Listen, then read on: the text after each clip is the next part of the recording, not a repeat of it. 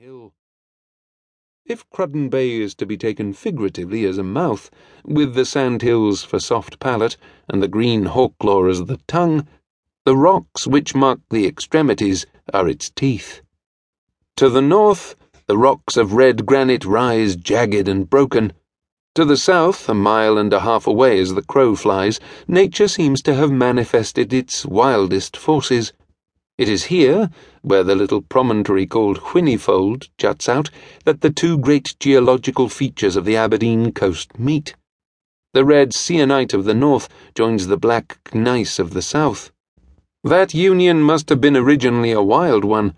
There are evidences of an upheaval which must have shaken the earth to its centre. Here and there are great masses of either species of rock hurled upwards in every conceivable variety of form sometimes fused or pressed together, so that it is impossible to say exactly where gneiss ends or sienite begins. But broadly speaking, here is an irregular line of separation. This line runs seawards to the east, and its strength is shown in its outcrop. For half a mile or more, the rocks rise through the sea singly or in broken masses, ending in a dangerous cluster known as the Skares and which has had for centuries its full ton of wreck and disaster.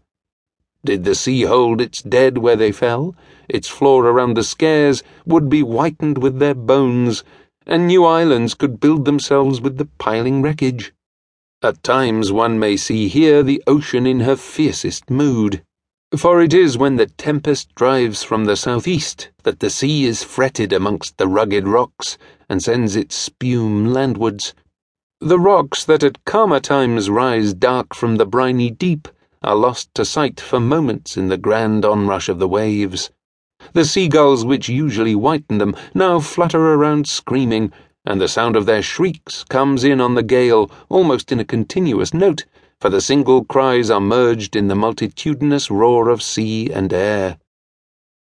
The village, squatted beside the embouchure of the water of Cruden at the northern side of the bay, is simple enough. A few rows of fishermen's cottages, two or three great red tiled drying sheds, nestled in the sand heap behind the fishers' houses. For the rest of the place, as it was when first I saw it, a little lockout beside a tall flagstaff on the northern cliff, a few scattered farms over the inland prospect, one little hotel down on the western bank of the water of Cruden, with a fringe of willows protecting its sunk garden, which was always full of fruits and flowers. From the most southern part of the beach of Cruden Bay to Whinnyfold village, the distance is but a few hundred yards. First a steep pull up the face of the rock, and then an even way beside part of which runs a tiny stream. To the left of this path, going towards Whinnyfold, the ground rises in a bold slope, and then falls again all round, forming a sort of wide miniature hill of some eighteen or twenty acres. Of this, the southern side is sheer, the black rock dipping into the waters of the little bay of Whinnyfold, in the centre of which is a picturesque island of rock shelving steeply from the water on the northern side, as is the tendency of all the gneiss and granite in this part. But to east and north there are irregular bays or openings, so that the furthest points of the promontory stretch out like fingers. At the tips of these are reefs of sunken rock falling down to deep water, and whose existence can only be suspected in bad weather when the rush of the current beneath sends up swirling eddies or curling masses of foam. These little bays are mostly curved and are green where falling earth or drifting sand have hidden the outmost side of the rocks and given a foothold to the seagrass and clover.